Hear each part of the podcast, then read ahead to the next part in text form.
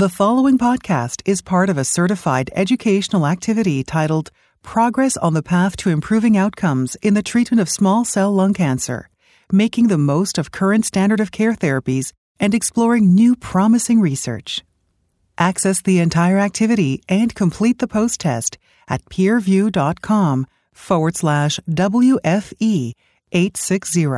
Downloadable slides and practice aids are also available.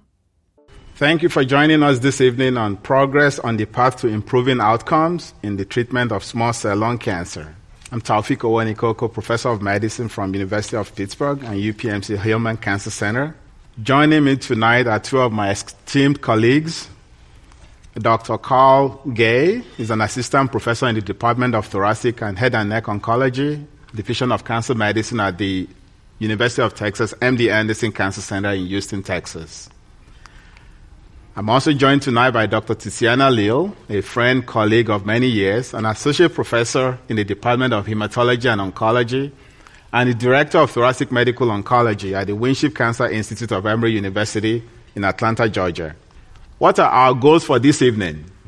We want to equip by discussing amongst ourselves as well as with all of you in the audience with knowledge and skills needed to make the most of the current standard of care therapies available for small cell lung cancer. We also hope at the end of the night that we would have augmented your awareness of exciting new data on small cell lung cancer biology as relevant to subtyping, as well as many investigational therapies that have shown some promise in small cell lung cancer. LUNGevity is a partner for this program. We all know that lung cancer is complex Patient education and engagement is very, very important and much more important than ever. And as we all know about the theme for this year's ASCO is about partnering with patients. So this is really, really relevant to our discussions tonight. We hope that we are able to educate our patients and provide them access to high quality resources and support services. This is what LUNGevity does. Our patient would become better informed participants in sharing decision making process with their care providers and ultimately, this will lead to improved outcomes for people diagnosed with lung cancer of all types. And we start by doing that through this exchange of ideas and interaction. Hopefully, we all contribute to improving how people live with lung cancer diagnosis. Please access the supplemental LUNGevity resource compendium available in this program under the website address on your screen. Now let's watch a short video from our partner LUNGevity Transforming Lung Cancer. My name is Dr. Upal Basu-Roy, and I am the Executive Director of Research at LUNGevity Foundation, a lung cancer patient advocacy group based in the United States and with a global footprint. Thank you again for joining us for this very, very important education session on small cell lung cancer. And thank you, uh, Peerview Oncology, for your partnership on this extremely important educational activity. Now, who is LUNGevity Foundation? As I mentioned, we are a patient advocacy group and we have two very big goals. Our first goal is to improve outcomes of people diagnosed with lung cancer. And our second goal is improving how people live with lung cancer. And when I say people living with lung cancer, we include not just patients, but also their loved ones who are navigating the disease. At LUNGevity, everything is precision medicine driven. We firmly believe that precision medicine is the foundation for all diagnosis and treatment of lung cancer, irrespective of the subtype of lung cancer that a patient is diagnosed with. And we have services and resources all the way from pre-diagnosis to diagnosis, treatment, and potential progression. And our programs span the entire lung cancer continuum. Now, to get into some of our survivorship and support resources for our community, we have the lung cancer helpline that's manned from Mondays to Thursdays from 10 a.m. to 6 p.m. Eastern and Fridays from 10 a.m. to 5 p.m. Eastern. We have our lifelong support partners and our clinical trial ambassadors. And these two resources are of huge help to patients and their caregivers who are navigating their diagnosis. On the right, you see our clinical trial finder. This is a web-based application for patients or their loved ones to find a clinical trial that is right for them. Now let's talk a little bit about our resources very specific to the small cell community, a community that is incredibly underserved and extremely important for LUNGevity Foundation. So let me tell you a little bit about the online resources. First, we have a section very specific to small cell lung cancer within our Lung Cancer 101. Below, you'll see, below left, you'll see a set of videos that patients and their loved ones can access to understand more about their diagnosis, about biomarker testing, about histology of different types of lung cancer. On the right, you will see some live offerings that we have specific for the small cell community, such as Facebook Live, with different key opinion leaders that patients can join, again, to learn about their diagnosis and how to navigate their small cell lung cancer. Another very important resource for the community is our LUNGevity small cell lung cancer patient gateway. Now, this is essentially a one-stop shop for a patient diagnosed with lung ca- with small cell lung cancer or for a caregiver taking care of a patient diagnosed with small cell lung cancer. The gateways are a platform to find specialists that treat small cell lung cancer, clinical trials for small cell lung cancer, and to be part of communities of patients and caregivers, again, from the small cell lung cancer community. Now, let's talk a little bit about very specific patient education resources. Again, we have a variety of resources and the URL that you see at the bottom, that is a place to download small cell lung cancer specific resources that you or your healthcare team can share with your patients and their loved ones. We have health literate resources that you see on the left side. In the middle, you see a comprehensive booklet talking about small cell lung cancer, how it is different from non-small cell lung cancer and different treatment options. And all of these materials are available in Spanish as well as in English. And lastly, you as a provider, you can visit this website that's provided on the top to order resources and booklets and handouts for your patient and your healthcare team that you can distribute to your patients and their loved ones. We are here to help you help your patients. Thank you again for joining us today. Thank you to our partner LUNGevity.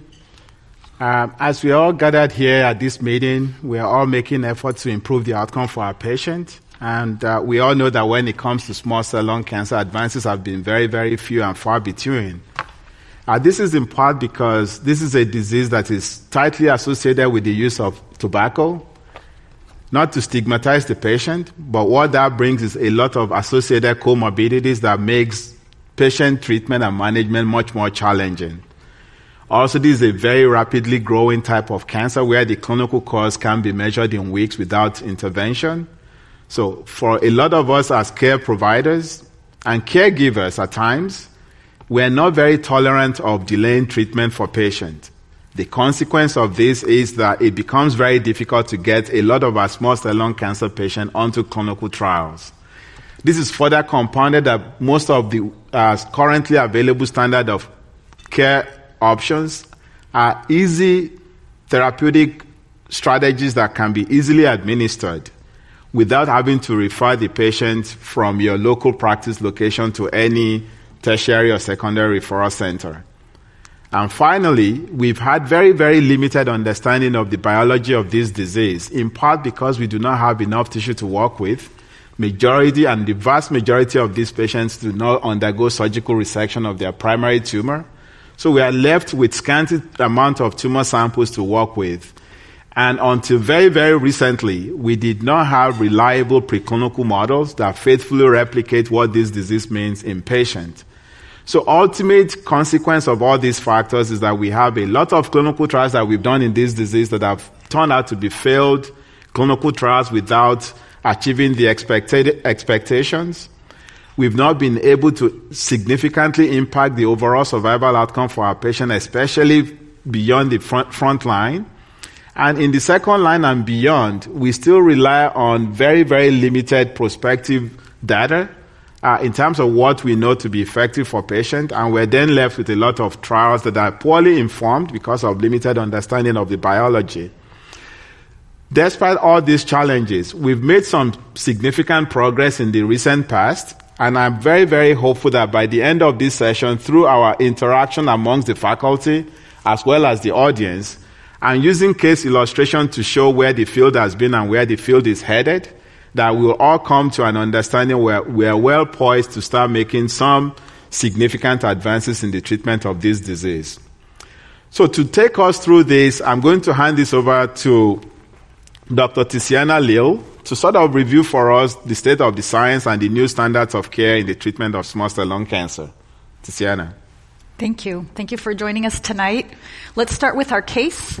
So, this is a 65 year old man with past medical history of hypertension, COPD, hyperlipidemia, as well as a 45 year uh, pack year smoking history who presented with cough and generalized fatigue for three months, good performance status. Initial workup demonstrated a left upper lobe opacity with a CT chest to follow, showing a four centimeter left upper lobe mass with left hilar and mediastinal adenopathy. The blood work was notable for anemia with a hemoglobin of 8.4 and thrombocyte thrombocytopenia with a platelet count of 67,000. He underwent a bronch and biopsy that revealed a diagnosis of small cell lung cancer. Additional staging included a negative brain MRI, and the PET CT did demonstrate multiple hepatic metastasis, extensive bone marrow uptake consistent with skeletal mets, and now he comes to our clinic to discuss further management.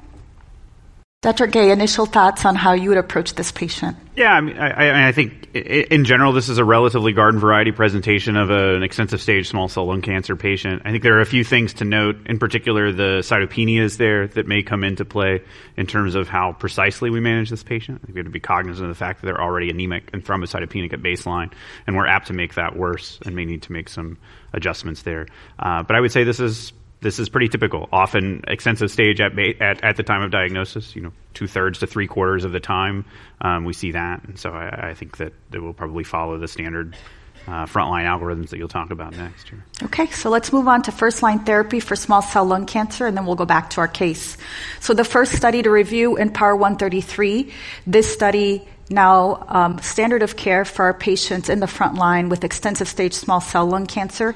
Investigated here the addition of a PD-L1 inhibitor, atezolizumab, in patients with untreated extensive stage small cell lung cancer in this study. 403 patients with good performance status of 0 to 1 were randomized 1 to 1 to the combination of atezolizumab, the PD-L1 inhibitor, with the standard platinum backbone of carboplatin etoposide, followed by atezolizumab maintenance. And in the control arm, patients received placebo in combination with platinum etoposide. In patients who were treated until progression or loss of clinical benefit, with the co-primary endpoints of overall survival and investigator-assessed progression-free survival. These are the results of the IMpower 133 now with longer follow-up, the median follow-up of 22.9 months. This study met the primary endpoint of overall survival that is shown here with further follow-up, this overall survival is maintained, demonstrating the benefit of adding atezolizumab to a backbone of platinum etoposide with a median overall survival of 12.3 months in the atezo plus chemo versus 10.3 months in the placebo plus chemo with a hazard ratio of 0.76.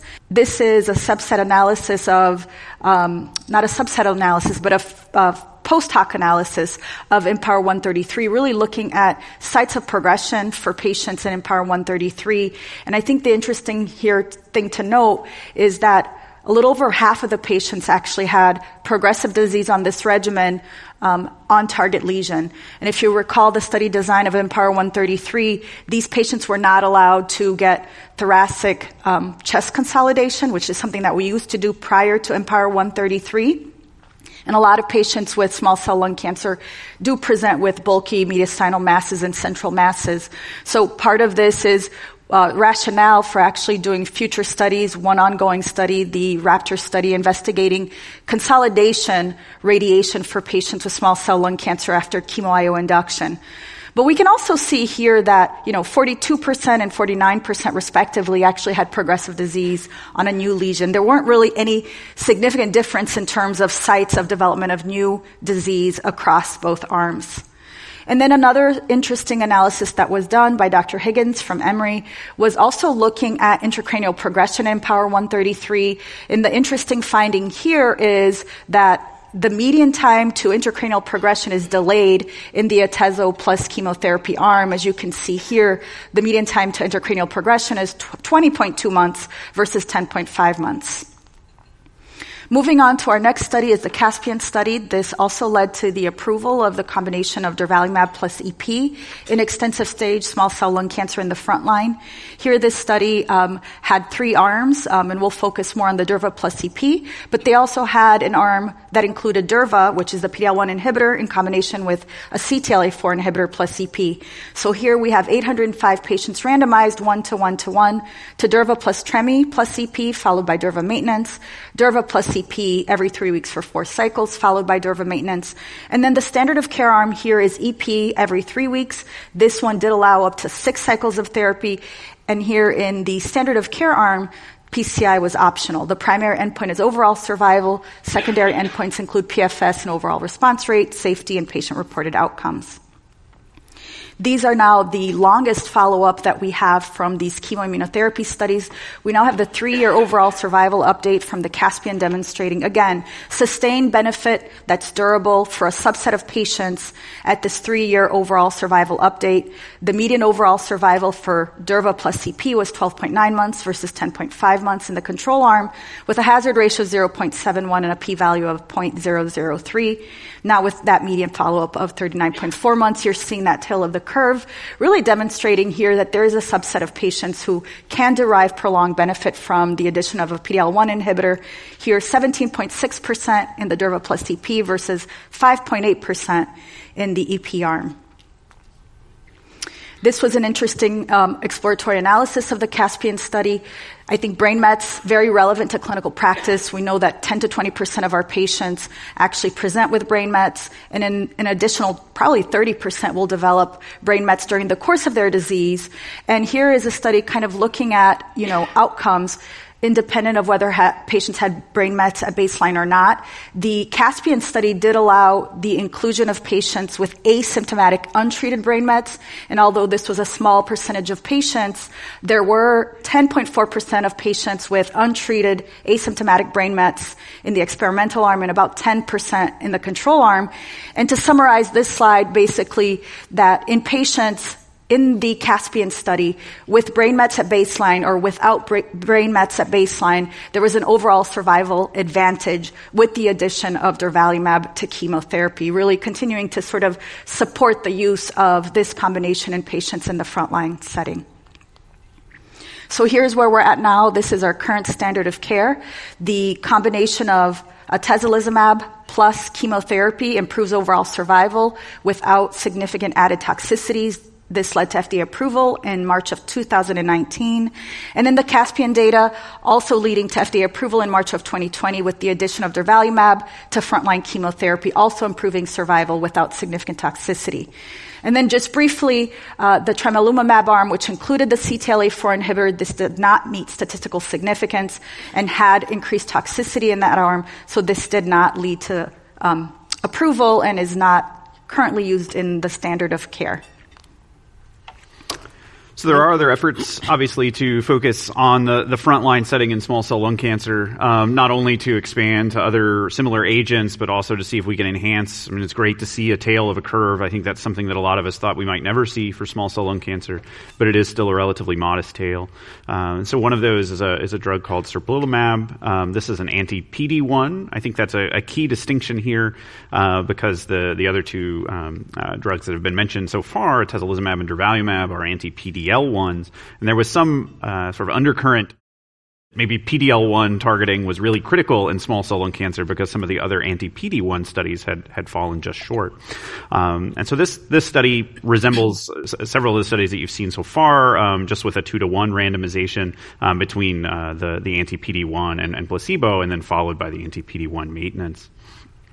And um, the the outcomes here, uh, again, f- f- fairly similar to what we've seen in the past. So there's a there is indeed an overall survival benefit um, to the addition of anti PD one in this context. Um, an overall a median overall survival of just over 15 months, which is uh, numerically the, the best that we've seen, although not not uh, totally out of proportion. Um, and a hazard ratio of 0.63. Uh, I think the other the other thing that's that's worth mentioning here is that this this population. So this study was run mostly mostly in Asia, um, and uh, the study population was a bit unique. Uh, they saw 20% or more of patients that were never smokers. That's something that uh, we don't see nearly as much of in the North American population, where it tends to be 5% or less.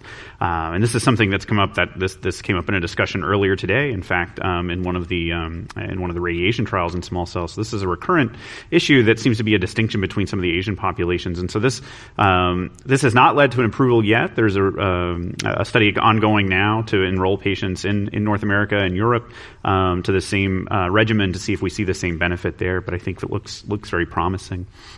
Um, I guess getting getting away from things that look promising. Unfortunately, the, there's a, going back to something that was presented last year at ASCO, which is the Skyscraper two study. Um, and so this was an effort to to combine anti PDL one in the form of atezolizumab um, with an anti TIGIT um, or tiragolumab uh, in the frontline setting. And so this this uh, builds upon the IMpower 133 regimen um, with the addition of the of the anti TIGIT uh, here. And so the enrollment criteria um, were very, very similar to the original IMpower 133 study, um, with the exception of asymptomatic brain metastases in, in, in this case.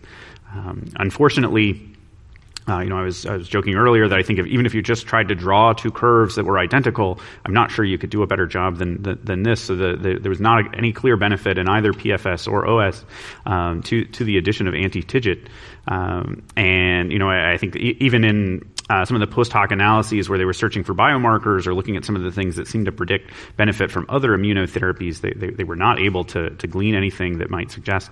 Um, and so there's, you know, certainly um, uh, hindsight is always 2020 here, and you can you can uh, re- re- review and revise this, but at this time, um, based on this this one completed trial, not any clear benefit uh, to adding additional immune checkpoint blockade. Um, and this echoes the, what Dr. Leal mentioned with the uh, with the anti CTLA4 here. So we seem to be getting as much out of this frontline consolidation with the anti PD1 or PDL1 as with the combination therapies.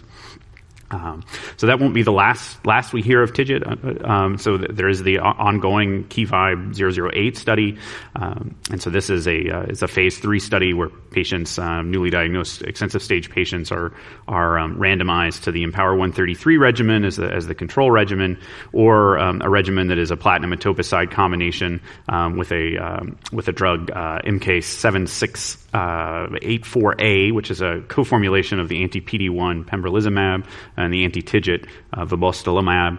Um, and so this this will hopefully read out in the near future, and we can see if if, if, if perhaps there is a role for TIGIT that was just not seen in the earlier skyscraper study.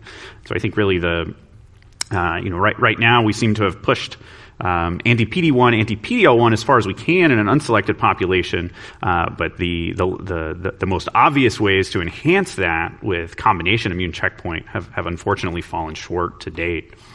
Uh, so let's let's return to our case, and so I, I, I, will just briefly re-summarize the case because this is just as Dr. Leal read it again. And so we have a, a newly diagnosed extensive stage small cell lung cancer patient, um, including both liver and bone metastases, um, as well as the cytopenias that I that I that I mentioned initially.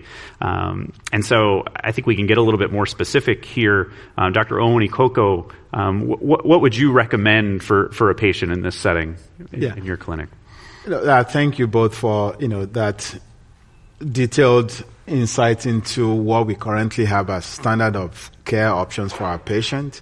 I think when you look at the, at least in the US context, the two approved regimen and you compare the result, there is really not much to choose between the two regimens. And then the question becomes, how do you decide, other than somebody forcing you to use one regimen over another, how do you decide based on patient unique features on which one to use? And I think as some of these data continue to mature and we get additional post hoc analysis, actually some of the differences might also narrow or even disappear. So in a patient like this, I think couple of things to be aware of. This is a patient with good performance status. Not many patients that we see who have PS of 1, a lot of them will have PS2 and even PS3. And small cell is one of those where we really t- sort of ignore the performance status in terms of starting patient on treatment. So I wouldn't use performance status to choose between using the use of atezolizumab or durvalumab along with chemotherapy. My own standard approach is if the patient can tolerate chemotherapy, then they can tolerate chemotherapy along with the immunotherapy, unless there's contraindication to the immunotherapy. Then the second question is, what should be the optimal combination between durvalumab or atezolizumab in this setting. I don't have um, any strict uh, criteria in terms of which agent I use. At times, you use based on what's available within your system. As we know, uh, oftentimes you have bundled purchase by the system in terms of which uh, anti PD1, PDL1 will be available.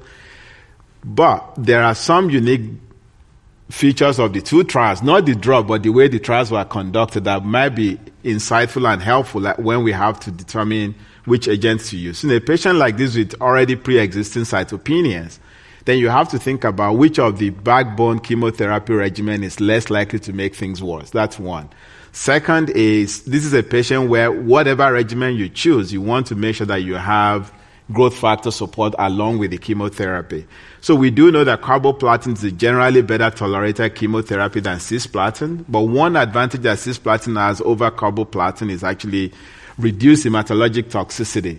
So this would be a situation where I would perhaps be more in favor of the patient getting a cisplatin-based regimen rather than a carboplatin-based regimen because of the pre-existing cytopenia. And if you have to be a stickler for the data, then you ask which regimen do you have if you want to use cisplatin.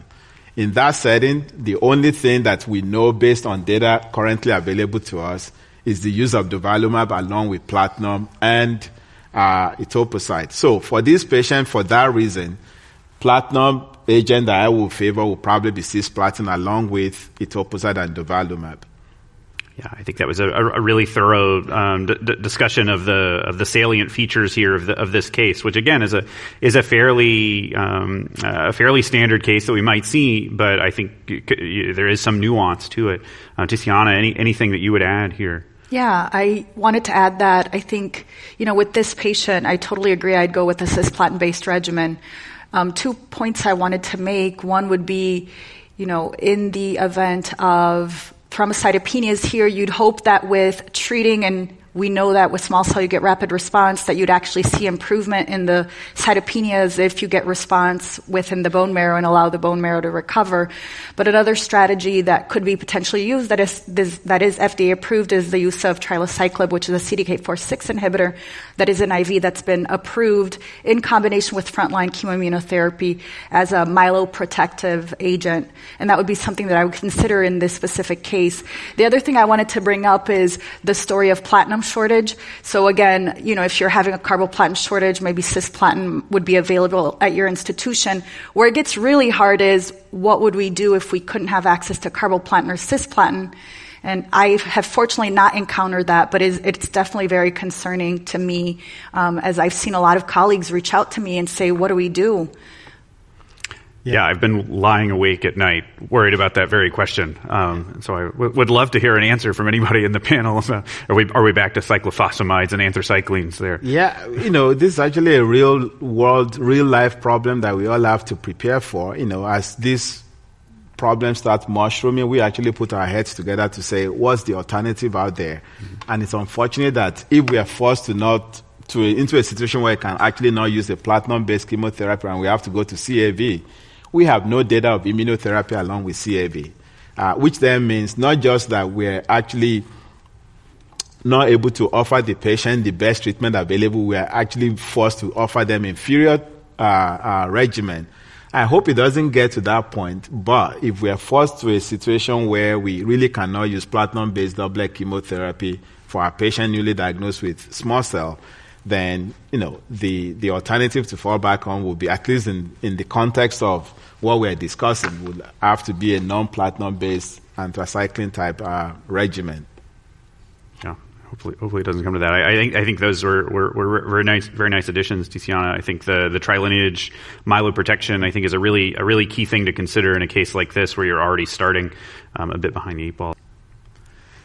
Well, the other thing that we know is, you know, despite the promise and the benefit that we've seen with chemoimmunotherapy in the front line, the reality of uh, this disease is majority of our patients, the vast majority would eventually progress.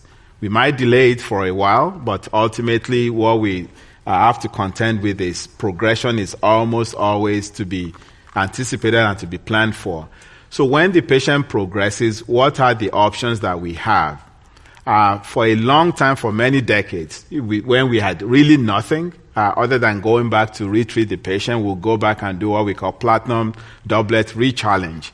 And that idea came not from robust randomized phase two or three trials, uh, not even from single and prospective trials. A lot of the data that initially set this practice in motion came from single institution retrospective analysis uh, showing that when they had nothing to treat patient and they went back to treat the patient with the same type of regimen, they still saw some responses. And that became like uh, a go-to standard approach in this disease. But as we started to have some promising, even not if they're not groundbreaking options, you started having this dichotomy of people doing platinum re-challenge and some not doing platinum re-challenge. Ultimately, we realized that those who responded to platinum in the frontline setting are the ones that are more likely to respond when you re-challenge with platinum. But at the same time, it's not every patient that you can re-challenge with platinum doublet because of deterioration in performance status. Maybe they did not tolerate the platinum doublet to start with. So it's very, very challenging to go back. But this is one study that actually helped clarify the, uh, the uh, practice for us, the study led by Dr. Baize, uh, comparing platinum re-challenge in patients with platinum sensitive disease. And in this study, they define platinum sensitivity as chemotherapy free interval of 90 days or longer. I want you to keep that in mind because you're going to see different trials using different chemotherapy free interval. And the longer the chemotherapy free interval, we know the better the prognosis for the patient. Uh, but with that definition, they compare patients being treated with platinum re-challenge using carboplatin and etoposide versus topotecan, which is more or less a standard of care across um, many parts of the world, except for perhaps in Japan, where the uh, preferred option might be amrubicin over topotecan. And what this study showed was that when you re-challenge patients with platinum doublet, if they've responded before and they had some durable uh, disease control, uh, you are likely to achieve better progression-free survival outcome uh, by using platinum re-challenge, 4.7 months versus 2.7 months, hazard ratio of 0.57. What you don't see there is that that progression-free survival actually does not translate into overall survival. And ultimately, in this disease, whatever we do for patient that really does not translate into overall survival, we always question it because uh, it does not matter what we do if we're not improving the outcome overall for patient. Maybe it's not worth it. But I want to emphasize the other thing about this uh, approach is it was compared to topotecan, and when you look at the data, uh, and you will see that in the upcoming slide, the platinum re-challenge subset actually had less toxicity uh, compared to those getting single agent topotecan.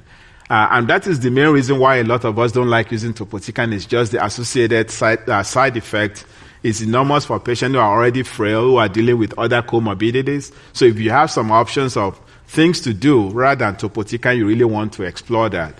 But how did we end up with topotecan? It's not like we have very, very uh, strong data to support this. Topotecan has been tested in so many different, different ways. IV formulation, oral formulation, daily administration, weekly administration, but the standard approved regimen is usually daily administration, either IV or PO, for five days. And when you compare this to best supportive care, fortunately, uh, using topotecan was better than best supportive care. Um, but when you compare this to active regimen like CAV, you actually do not see any survival advantage. The only reason why topotecan became uh, an accepted option in the past was because it was better than the more toxic regimen of CAV.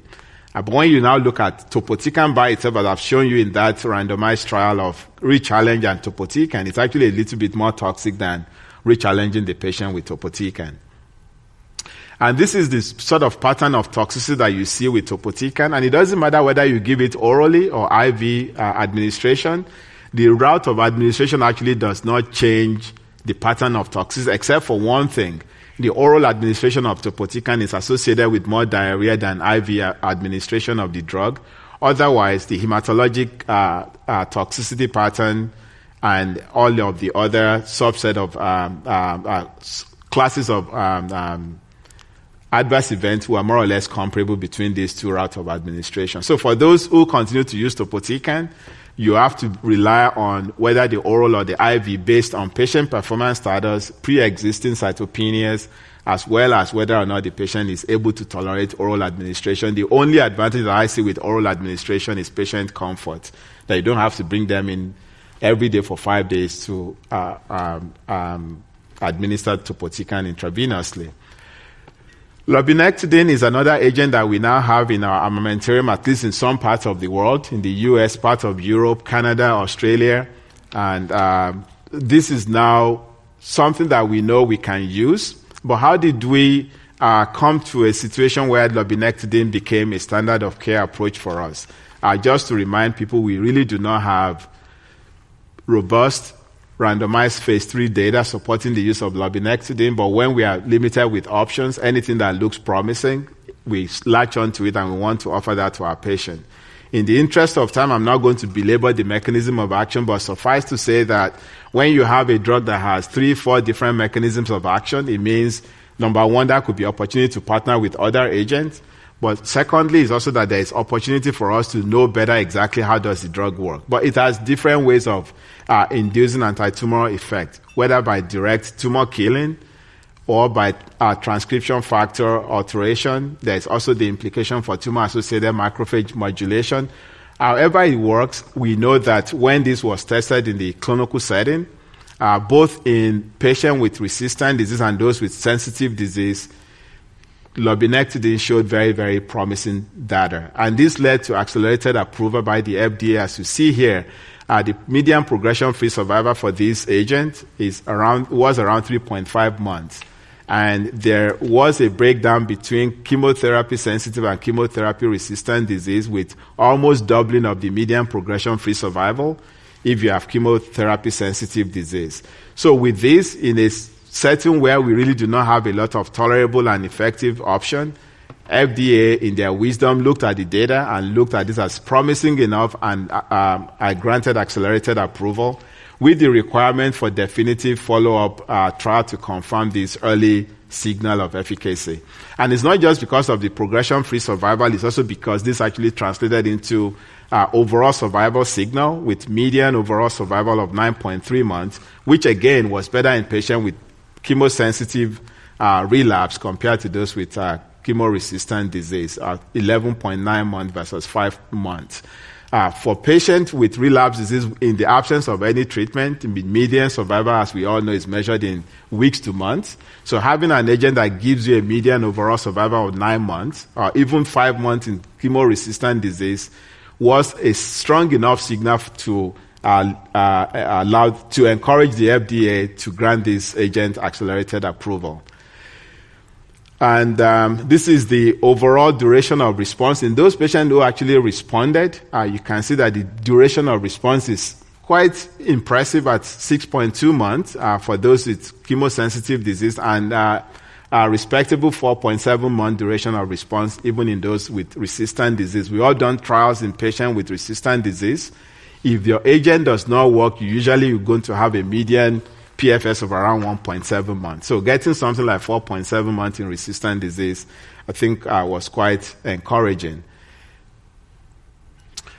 This drug does not come without its own share of toxicity, but a lot of these are manageable, uh, mostly hematologic, which with the use of growth factor support, you actually may be able to support the patient through it. Uh, fatigue is also very noticeable, and it tends to be very common in the first two cycles. And for those patients who are able to tolerate, there's either the patient gets they adjust to the fatigue, or maybe it sort of uh, uh, gets better. Uh, that is my observation in patients that I've treated with this agent. That you tend to get the patient re- report about fatigue in the first couple of cycles, and then subsequent cycles, if they stay on treatment, uh, they are better able to tolerate. Uh, I tend to not dose reduce without first trying growth factor support, and that's what I will encourage you all to do because, as I will show you with the Atlantis trial, there seems to be some correlation between the dose at which you treat the patient and the quality of response that you get. So I start all my patients with growth factor support right from the get go and only consider dose reduction if that does not allow the patient to stay on treatment.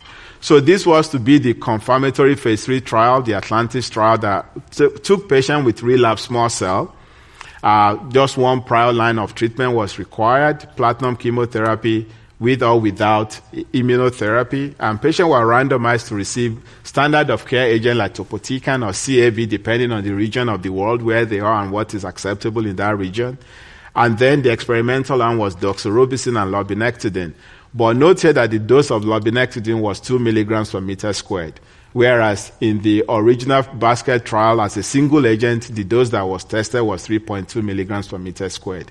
There was also the opportunity that was the, uh, later added to this trial where they allowed patients uh, who were randomized to the experimental arm uh, to switch over to single agent lurbinectedin at the standard, original standard dose of 3.2 milligrams per meter squared. And we'll see some data as to what the outcome was for those patients. Suffice to say that this was a fairly representative patient population, and unfortunately, um, the trial failed to meet the expected efficacy endpoint of improved PFS and OS when you compare topotecan or CAV to lurbinectedin plus doxorubicin. There could be so many different factors as to why this was the case, uh, but that is not the point of this presentation tonight, other than to say that this phase 3 Atlantis trial did not provide a confirmatory trial, so lurbinectedin currently is still available for use based on the original accelerated approval, but we are going to wait for additional confirmatory trial in the future. But when you look at the 50 patients on the Atlantis trial who were actually treated with the 3.2 milligrams per meter squared, and you see what was the outcome for those patients, 30 out of those 50 patients actually had objective response. So that is almost a you know, 40, 50, uh, 50 60% response rate. And the median uh, for those 50 patients who were given 3.2 milligrams per meter square was 20, 20.7 months. So this tells us that there is a dose response relationship, and this is why I encourage all of us to start at the highest possible dose, safe dose, with growth factor support rather than relying on dose reduction as a way to get the patient through uh, the use of this agent. At this year's meeting, we also saw the abstract this morning uh, reporting on the use of lurbinectedin in uh, older patients, uh, older than 65 years. You people always quibble about what is old, what is elderly. At least the definition in this was 65 years. And uh, based on this work, it at least provided us some assurance that we should not use age to decide who is going to get lurbi or who is not going to get lurbinectedin. It appeared to be very safe in this population of patients, and it's not just lurbinectedin, it's also the combination of lurbi and doxorubicin as well as topotecan and CAV. So, like we've been saying, age should not be a reason why we decide to give or not to give therapy to our patient.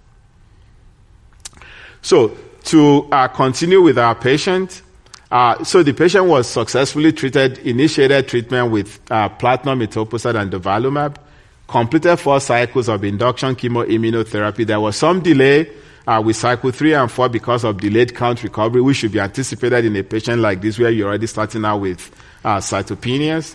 So patient successfully transitioned to maintenance durvalumab and was on maintenance treatment for seven cycles, so almost seven months, uh, chemotherapy-free interval and then unfortunately uh, demonstrated multiple new liver uh, disease, as well as an MRI surveillance imaging showing sub-centimeter parenchymal lesions consistent with metastasis, but we know associated vasogenic edema. Patient was totally asymptomatic. This was picked up on surveillance MRI.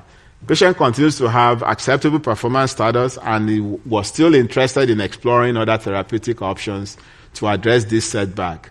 Uh, so, with this um, um, expected outcome for a lot of our patients, I will start with Dr.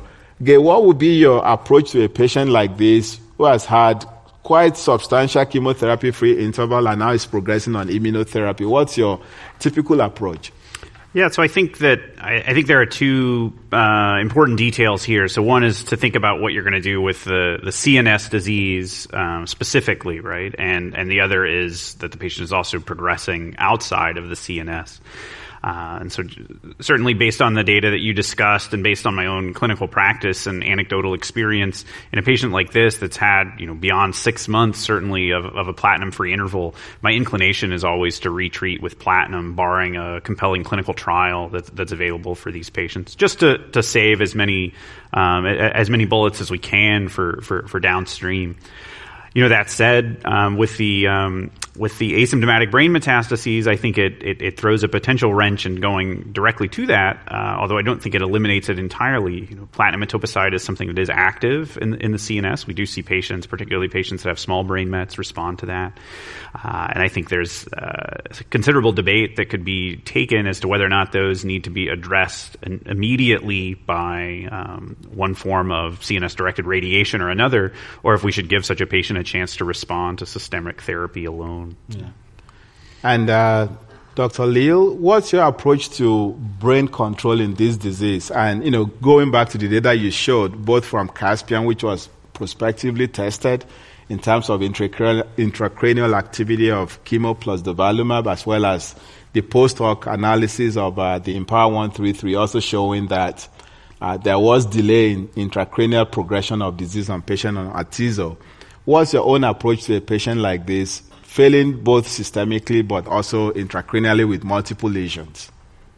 So, for patients who have initial presentation with asymptomatic brain mets without edema. Um, I think both the Caspian and the IMpower 133 um, support starting with systemic therapy with chemo IO up front, as long as you can monitor the brain closely, given the results that we saw in that ex- in both exploratory analysis. So I feel very comfortable with doing that, especially if somebody has, you know, a lot of symptoms, which commonly that's the case, and they have high burden of disease.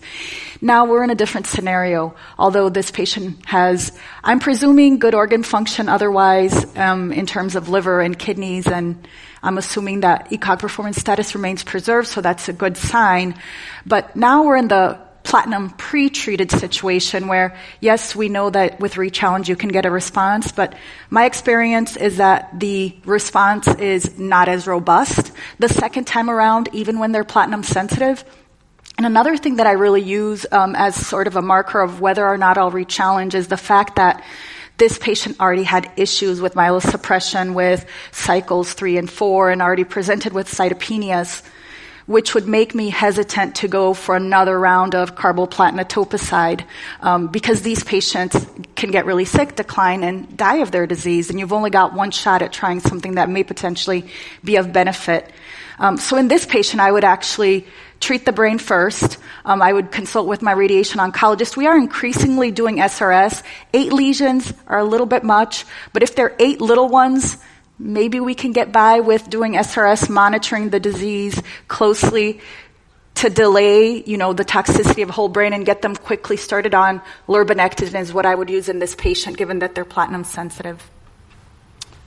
Dr. Gay, what's your take between SRS and whole brain, especially maybe if you don't have eight lesions, you have three or four lesions. What?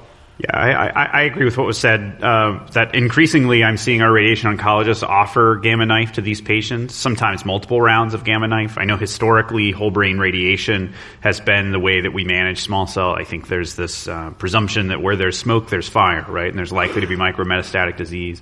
But uh, certainly, whole brain radiation therapy, whether it's in the PCI setting or, or, or used down the line therapeutically, um, you know, is not without potential uh, you know, potential toxicity. Uh, and so I, am always supportive of, of, SRS when it's offered to, to, my patients. I've had some patients that have completed a, a round of SRS and not had any any CNS uh, recurrence to date. And so certainly it seems like we've pre- preserved yeah. um, some some CNS some CNS activity in those cases. Yeah.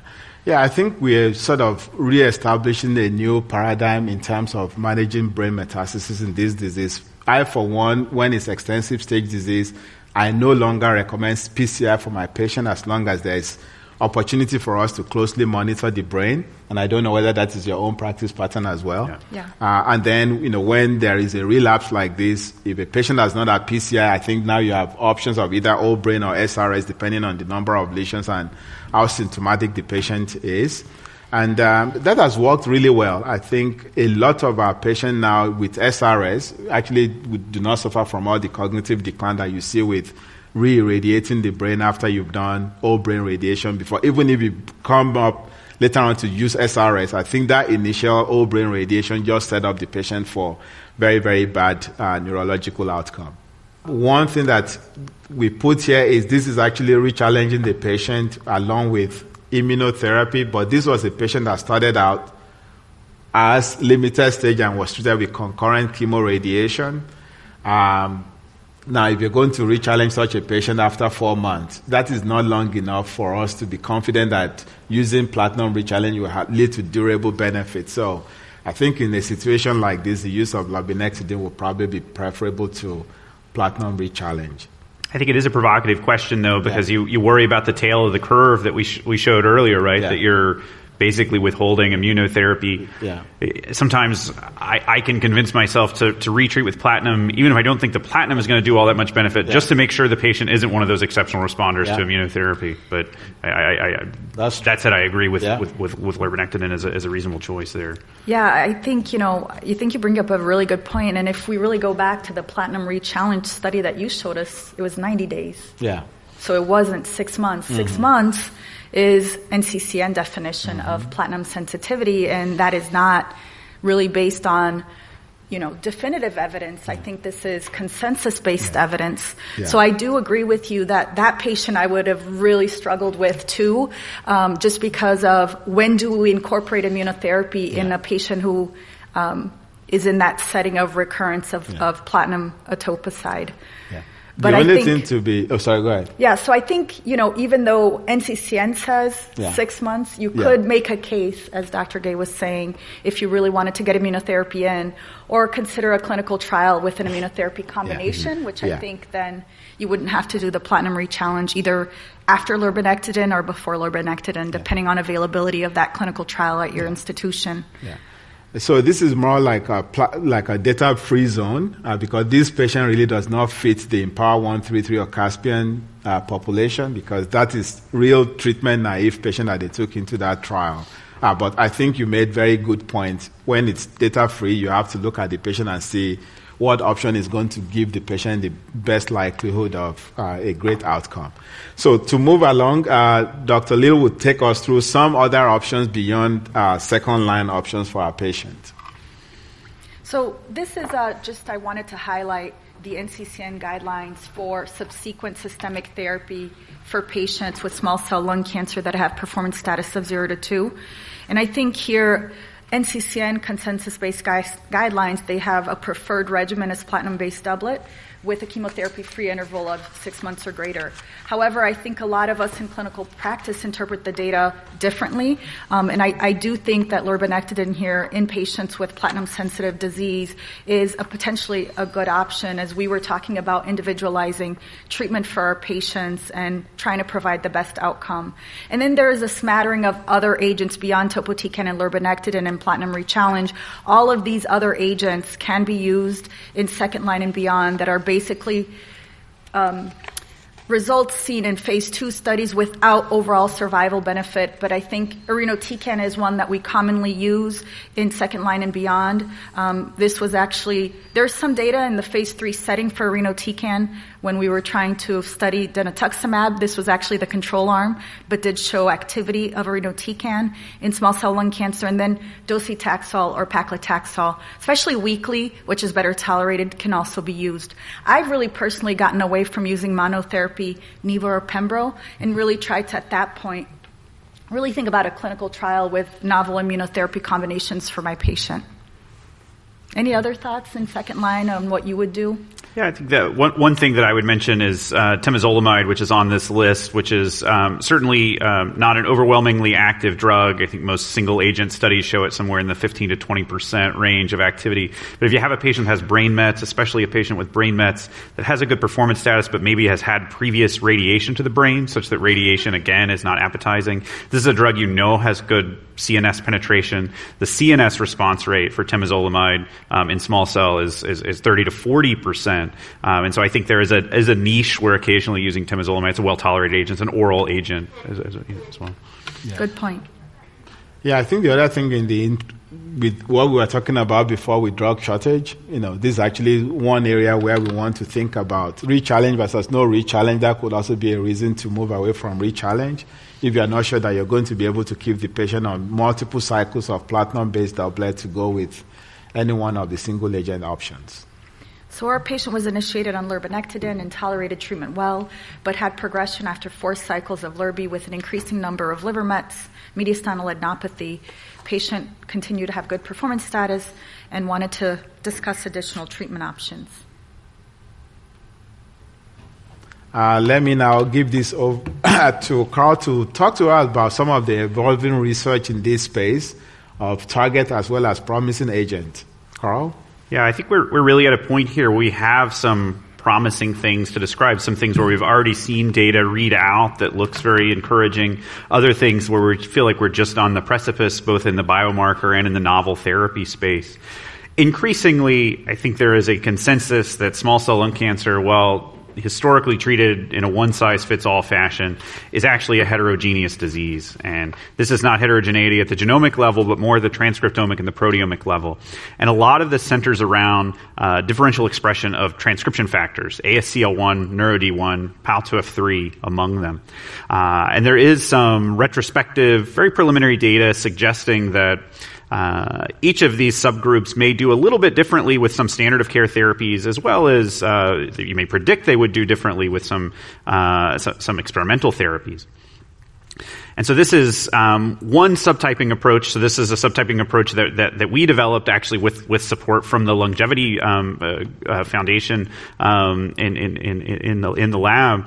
Uh, and so this was a, an unbiased approach looking at transcriptional data originally from limited stage small cell lung cancer patients, where we just asked sort of what the optimal number of subtypes of small cell lung cancer were. Uh, we found, as others had found at that point, ASCL1, NeuroD1, POU2F3 defined subtypes. And then we found this fourth subtype, about 15 to 20% of the, of, of the, the, the whole, uh, which didn't, didn't have a, a, a glaring signal for any of the three transcription factors, but had very high expression of inflammatory signals, immune checkpoints, T cell infiltration, things like that. And we predicted that this, this group might be the one that benefits most from immunotherapy.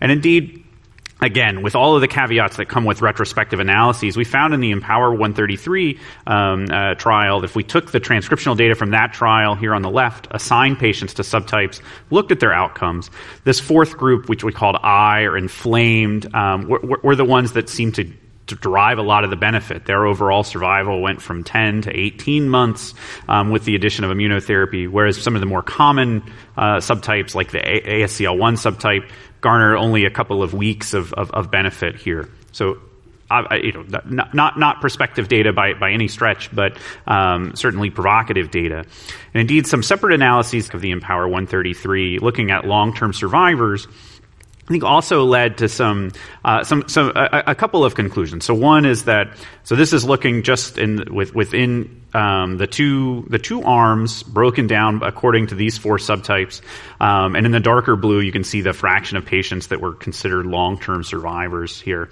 um, and they saw that that uh, again that you have long term survivors pretty much across the board, and so it wasn't that long term survivors were restricted to any one subtype. Um, the POU2F3 patients seem to do pretty poorly overall, but they're rare.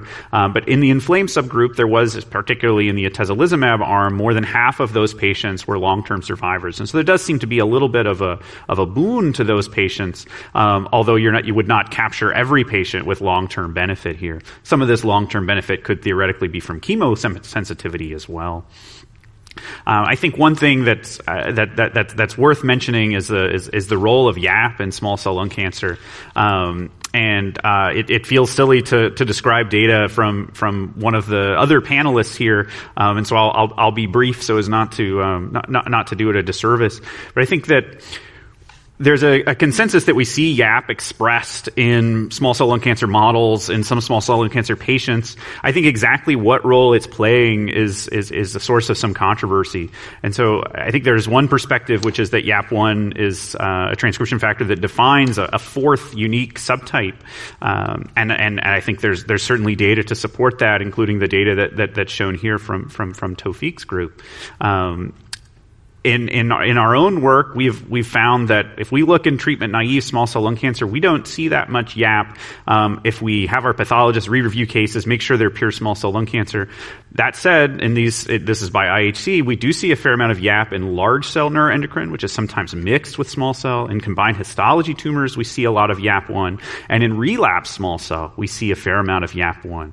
And so I think there is some nuance to the role of, of YAP here, um, and it, it it it may turn out to be not such a simple story. Um, there does seem to be an association, as as Taofeek's group has shown, with an inflamed signature with with with YAP. But it's not as simple as just saying that the inflamed group and the YAP group are equivalent to one another. I think they're defined slightly differently, um, and I think you could have success pursuing either of those routes potentially as a way of defining a group that might be sensitive to immunotherapy, um, and certainly.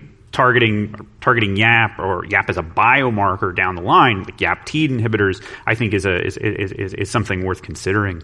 Uh, there have been uh, efforts to look both ways at, at subtypes. Um, so, for example, in the Caspian data, um, this certainly doesn't doesn't offer much to distinguish between the YAP and the inflamed subgroups. And so here in their durvalumab plus um, EP arms, they saw whether they defined it as the ANPY with YAP or ANPI with inflamed, roughly the same um, overall survival benefit for the Y and the I group. Um, uh, you know, about 17 months, similar to what we saw in the retrospective analysis of IMpower. And again, it didn't seem to portend a better outcome in the in the um, EP group. And so this is not a prognostic marker in either case, but seems to be more of a predictive marker. Uh, you can identify some of the same thing with the T cell inflamed signature. And so this is something that's been derived in other solid tumors. Those of you that attended Dr. Rudin's talk yesterday um, in, in, in, in, the big hall saw that he, he applied this also to um, uh, to some of the data with Pembro and small cell lung cancer, and there found it seemed to be more of a prognostic marker than predictive. Here in the Caspian retrospective analysis, very small numbers, but looked more predictive than prognostic for benefit with immunotherapy. So clearly there is a subgroup of small cell lung cancer that is immunotherapy sensitive. There are some features that I think the entire community agrees that they, they, they that they feature you know, T cell inflammation, inflammation um, interferon signatures. I think exactly how we identify those in a, in a way that's rapid rapid and reliable enough to prospectively enroll patients into a clinical trial is a really burning question in the field right now. Um, and this is just some some uh, some more recent data, really honing in on you know is is any inflama- inflammatory signature good enough to predict outcomes? And so what they find, um, and I, I won't go into all of the detail here, but they find that some of the tumors will appear, appear inflamed if you're looking at sort of more gener- generic inflamed signatures, but some of those seemingly inflamed tumors that are, particularly the ones that are neuroendocrine low, tend to have a higher expression of tumor associated macrophages and a lower signature for T effector cells. Um, and those tumors seem to do worse. And so it's really that ratio of T cells to macrophages that they show is really important for identifying the, the, the truly inflamed uh, tumors that are likely to benefit from immunotherapy therapy. This is undoubtedly something that will continue to evolve. I think we have to, and this, this, I think Dr. Dalati said this this morning in the, in the, in the poster abstract review session. We have to get away from doing one size fits all trials, but we also need to, need to have biomarkers that are ready for prime time. Uh, we can't have four different inflammatory signatures for, for small cell lung cancer and run four concurrent trials. We'll just never reach consensus that way. I think the notion that we need to do more to inflame some of the uninflamed tumors um, is, is one again that, that, that, that, everyone that's working translationally in small cell agrees upon. And there are a number of ways, and you'll hear some of them later in, in the in the bispecific and CAR discussion. Um, and so this is this is one example. This is a, a, a, a trial, a phase two trial that's try, uh, combining EP nivolumab, so an anti-PD-1, um, with an antibody that's a, that, that targets a fucosylated um, ganglioside, GM1. So the notion here is that you can bring some non-T cell mediated anti-tumor effect to the microenvironment, right? T cells are not effective killers of small cell lung cancer. They're often not present in the tumor microenvironment. There are a lot of mechanisms there to suppress them. And so if you can get, if you can engage the innate immune system, then macrophages, uh, NK cells, etc., to, to act as anti-tumor um, uh, effectors, you might be able to to extend the immunotherapy benefit away from just that 15 to 20 percent population that we consistently see in the tail of the curve. Uh, there are also strategies. So there's there's data suggesting that uh, combining DNA damaging agents can enhance the infl- inflammation of a, of a, tumor microenvironment. So PARP inhibitors, which have a long history of, of, of study in, in, small cell lung cancer, uh, have come to be associated, and I'll, I'll, I'll, show a little bit more of this later, um, with a biomarker called Schlafen11. So Schlafen11 positive tumors seem to be a bit more susceptible to PARP inhibition, as well as another, a number of other DNA damaging agents.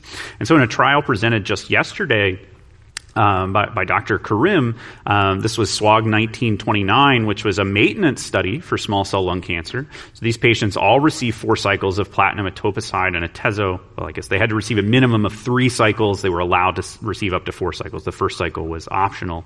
Uh, and at some point during their induction therapy, had their archival tissue or new tissue, if that's all they had, uh, assessed for Schlafen 11. If they were positive, they were eligible for this study and then randomized to either continue atezolizumab maintenance um, as per the standard of care, or to get a atezolizumab maintenance plus the PARP inhibitor talazoparib. And so the um, this is an early readout. Um, there, there, there are still cer- certainly patients ongoing here, and so it'll be interesting to see how this data evolves. The primary endpoint for this trial was PFS, and indeed it did meet its PFS endpoint. Um, about 4.2 months of PFS. Now this is PFS in the maintenance setting, right? This is once they start maintenance therapy um, versus 2.8 months just on the immunotherapy alone, which is typical of what, what we've seen in other um, uh, other immunotherapy only maintenance settings. At this point, OS, although there's a, a, numerical benefit in OS 9.4 to 8.5 months for the combination, that is not statistically significant. That's that's where I think it will be interesting to see how it how it plays out over time to see if there's an OS benefit. Again, this was just Schlafen positivity, and so there may be a dosage effect to Schlafen 11 as well, and that's something that we're reviewing right now. You can see if you look at things like response rate, you don't really see any difference between the arms. And this, this is something that's been shown, you know, in, in, in the frontline studies for small cell as well, IMpower 133, Caspian. You're not getting additional responders necessarily with the addition of immunotherapy, but you're getting some tail um, with, with immunotherapy. Um, and so this is, uh, again, how much more response is there, is, is there to be left in the maintenance setting, I think is also a matter of debate.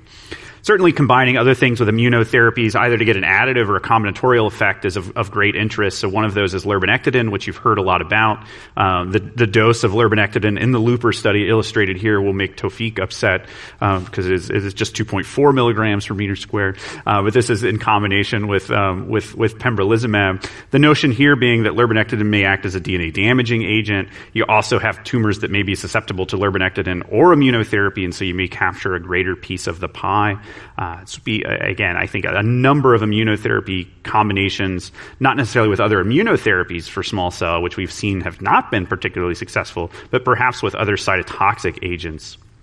Um, and so, in the in the in the in the, um, the initial results from the LUPER study, you do see some patients that are having having response here, objective response rate of about thirty percent. Now that resembles in the relapse setting what we see generally with lurbinectedin alone, um, but I think here it would be more about the durability of these responses than, than actually the initial responses as we've seen over and over with immunotherapy. Um, and then just to get back to, to I think this has already been mentioned, the confirmatory phase three Lagoon study um, that's ongoing to see um, where, where, where, where, where we land with lurbinectedin as well as other lurbinectedin combination studies um, like the IMforte study, which is combined with atezolizumab in the maintenance setting, um, and a number of other things that are looking in the maintenance setting with, with cytotoxic agents. Uh, a lot of efforts around expanding the role from immunotherapy and combining it with radiation in particular. Um, and so, both in the extensive stage setting and the NRG LU007. So, um, as Ticiana mentioned earlier, a lot of these patients in these studies, um, in these frontline chemoimmunotherapy studies, are having on target progression.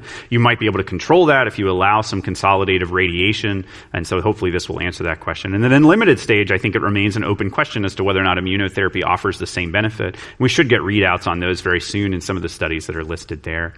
Um, finally, I'll just quickly mention PARP inhibitors, which we've already talked about a bit. So uh, this is one example of a study of PARP inhib- inhibition combined with temozolomide. There have been several studies like this now that have consistently shown re- an overall response rate in sort of the 35 to 40 percent range. So it's certainly an active therapy in the relapse setting. Uh, durability seems to be the issue, as is so often the case. Uh, I think we need to do better with biomarkers for PARP inhibitors for everything. Um, Schlafen 11, the biomarker you've already heard about, obviously is is, is a promising one, um, but exactly where you where you cut the threshold there, I think, is important. Some of the subtypes seem to be more responsive to uh, PARP inhibitors than others. Um, and then small cell lung cancer is not classically thought of as a, as a germline mutation associated tumor, um, uh, but but they do these tumors do exhibit some DDR deficiency um, in, in, in the somatic genome um, uh, within the tumor, and occasionally within the germline, and you may see some sensitivity there. Uh, and so we'll, we'll we'll segue a bit from from from, from those studies into some of the some of the immune engaging agents here. And so I think Dr. Owonikoko is going to take us through the first part of this.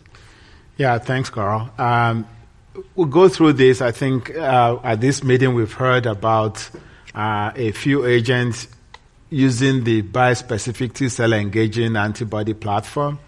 And um, I think this is a very, very promising class of agent. Uh, you know, in the interest of time, not to belabor the point, uh, the bispecific T cell engaging platform basically wants to rely on what we now know of the tumor biology that are some surface expressed targets that we can go after, as well as ways to uh, attract the immune cells into the tumor microenvironment. And by having bispecific antibodies that can recognize the tumor cells as well as immune cells, then you are able to bring these two into close proximity, leading to T cell activation, tumor cell destruction, and then you have amplification of that loop and eventually anti tumor efficacy.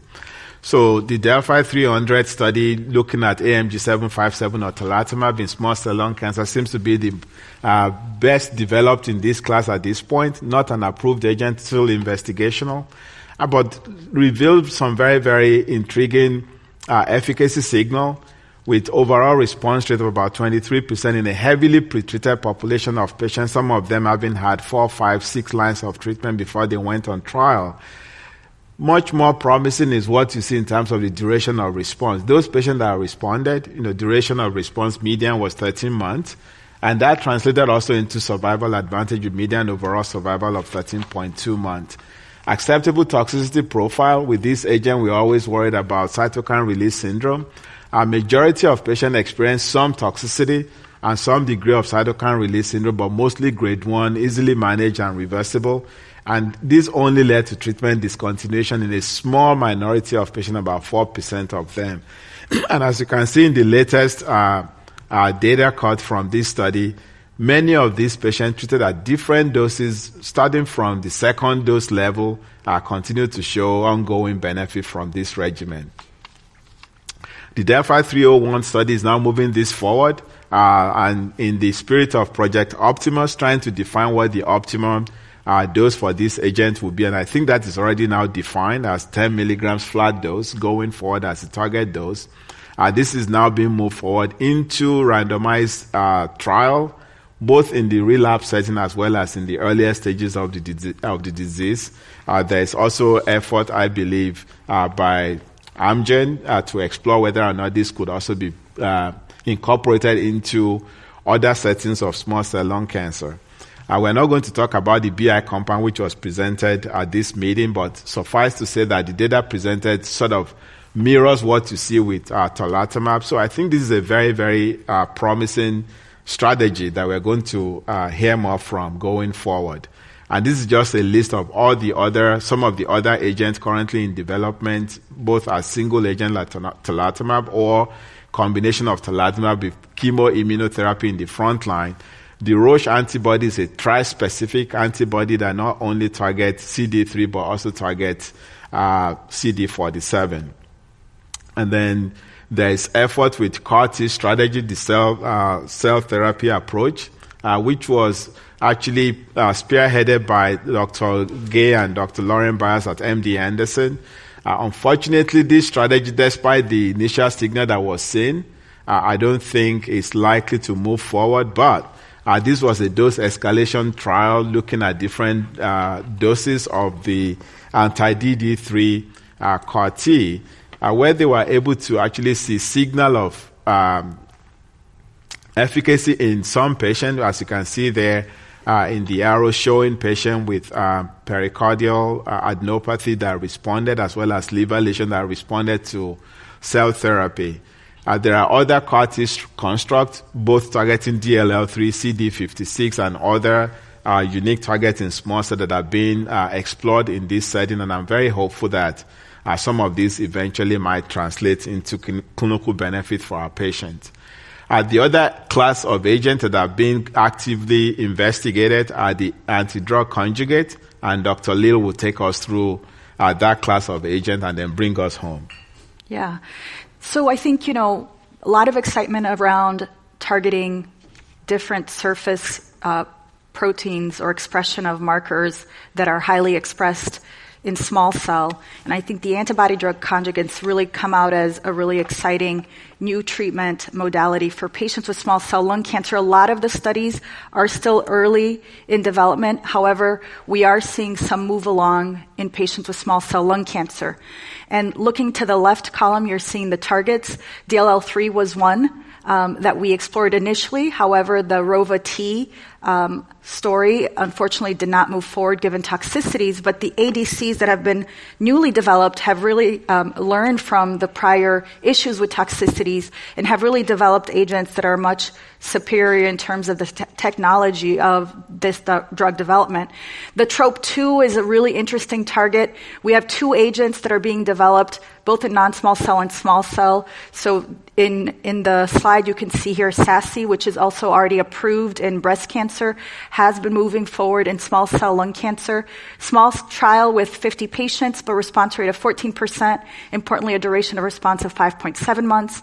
And then the TOPO1 inhibitor, uh, payload with dato-deruxtecan. It's also moving forward in small cell lung cancer, still early, also in development with the pan-tropion-1, and um, we're currently still exploring the activity of dato-DXd in small cell lung cancer.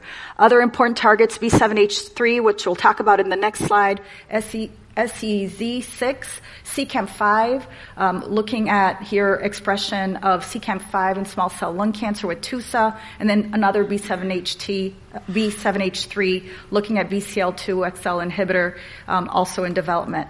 So looking at this agent, DS7300 in small cell lung cancer, here what we're seeing, this is an um, uh, anti-B7H3 monoclonal antibody with a topo-1 inhibitor payload.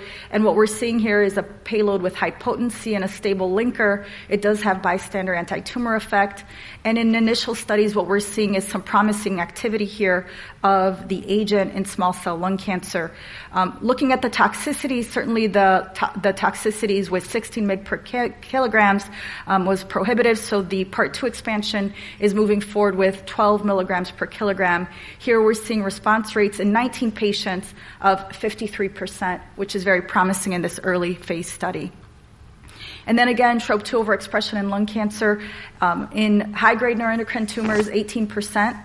This is uh, identified VIHC, again, a, a, novel sort of way of biomarker testing that we're going to have to figure out, especially in small cell where we have issues with obtaining tissue. But nonetheless, we've also seen the prognostic significance of TROP2 in small cell lung cancer, making this an interesting target. And again, the SASE uh, is the one that's most advanced in development in small cell lung cancer. The cohort here with 18 um, was 62 patients, 18% response rate, median duration response of 5.7 months, and an OS of 7.1 months in a heavily pretreated population, making this again a very promising strategy. And then we're also hoping to see Dato-DXd in the Pantropion 01 trial. So again, here um, with SASE, some of the responses here were actually fast time to response, two months. Two responses were still ongoing, um, and so showing the durability of the response here. So again, I think more to come in these early phase studies, but certainly very interesting and excited to hear more about these ADCs and small cell lung cancer. We will move on now to the Q&A. If there are questions from the audience, we're happy to take, and I will also take a few questions from the online participants. So, uh, do we have a roving microphone for anyone that wants to ask questions directly? Otherwise, two quick questions for both of you. Um, so, Ticiana, there is one question from the uh, online participants. Is there a role for liver directed therapies in small cell? And when will you use it if you want to consider that? I think that there could be for palliative pur- purposes. I don't think as a therapeutic strategy it is promising enough as a standard of care approach, but we have a phase uh, 1B trial at Emory that's led by Dr. Higgins and myself, actually exploring the safety and efficacy of combining radiation with lurbinectedin. And in that trial, we do allow radiation to the liver. Um, so perhaps we'll get a little bit more information from that. It's a small number of patients, but very interesting. And so far, we're doing well. Um, but I wouldn't use radiation as sort of my go-to strategy for a patient with small cell lung cancer. Um, would really favor optimal systemic therapy as the next strategy for somebody with liver disease. And Carl, there is a question: Will you ever check NGS in patients with small cell, and can it be useful, and when? Yeah, so I, I, I do, but not always. And so usually it's when it there's something that seems off about the case. If I have a young patient, if I have a never smoker, um, if I have a patient that has a history of multiple other malignancies where I may su- suspect something like a BRCA syndrome, because we do see those on occasion in small cell. Uh, and so I, it's certainly not something I do always because I'm worried about insurance reimbursement for the patients for this because it's not a standard of care. But I do, I, I do if something doesn't feel right. Good. And the last one, I will take that, which is when do we expect data from IO in limited stage disease. So there are several ongoing or completed trials. LU005 tested combined chemoradiation and IO followed by chemoradi- followed by immunotherapy. Uh, that study is fully enrolled. We are waiting for result to be out. Adriatic trial, we all know, also tested durvalumab uh, or durva compared to placebo as consolidation following chemoradiation in limited stage. And then there's the KEYLYNK trial that's also exploring PARP inhibitors as well as IO consolidation. Uh, that is still ongoing in terms of accrual. Um, very, very hopeful that all of these studies will read out in the next 12 to 24 months and we'll know exactly what role IO is going to play in the limited stage setting. Um, any other questions? Yes? Oh, there is. Sorry, thanks. Going into the future with all the potential treatment options that are coming uh, out with the antibody drug conjugate and CAR T cell therapy. So, are these uh, drugs studied in the trial setting in an inpatient setting? Or uh, my question comes to whether these can be, when you see them coming out, are these going to be able to be used in a community setting given as outpatient and having? Yeah, we've all had experiences, so I will let my colleagues maybe take that on. Yeah, right now um, we're still we're still optimizing that in clinical trials. Um, the tarlatamab experience still requires inpatient observation, given the CRS risk. Most of the times it's grade one and two, but it is a little scary for the patient, and it needs to, for now, be managed inpatient. But there's a lot of ongoing evaluations in the clinical trial setting in order to make it more feasible in the outpatient either shorter hospital stays or the ability to completely not, you know, hospitalize patients, that would be optimal. And you asked about antibody drug conjugates. Those are generally given as, a, as an outpatient, so it's really an issue with the bispecifics and potentially the, the CARs if we get to that point. But as Ticiana mentioned, there, there are essentially all of those trials now are attempting to, to see how far you can push the envelope in the outpatient setting. Uh, you know, I think it then the issue will become how long your infusion center is open, right? Can you monitor a patient for 12 hours in the infusion center in the post infusion setting? That may be more difficult, actually, than simply admitting a patient to a hospital in certain settings. Thank you all for joining us. Have a good evening. Thank you.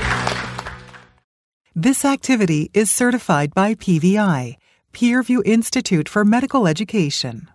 This activity is developed with our educational partner, LUNGevity Foundation. Remember to download the slides and practice aids. Thank you for listening. Download materials and complete the post test for instant credit at peerview.com forward slash WFE 860. This activity is supported by independent educational grants from AstraZeneca and Jazz Pharmaceuticals Incorporated.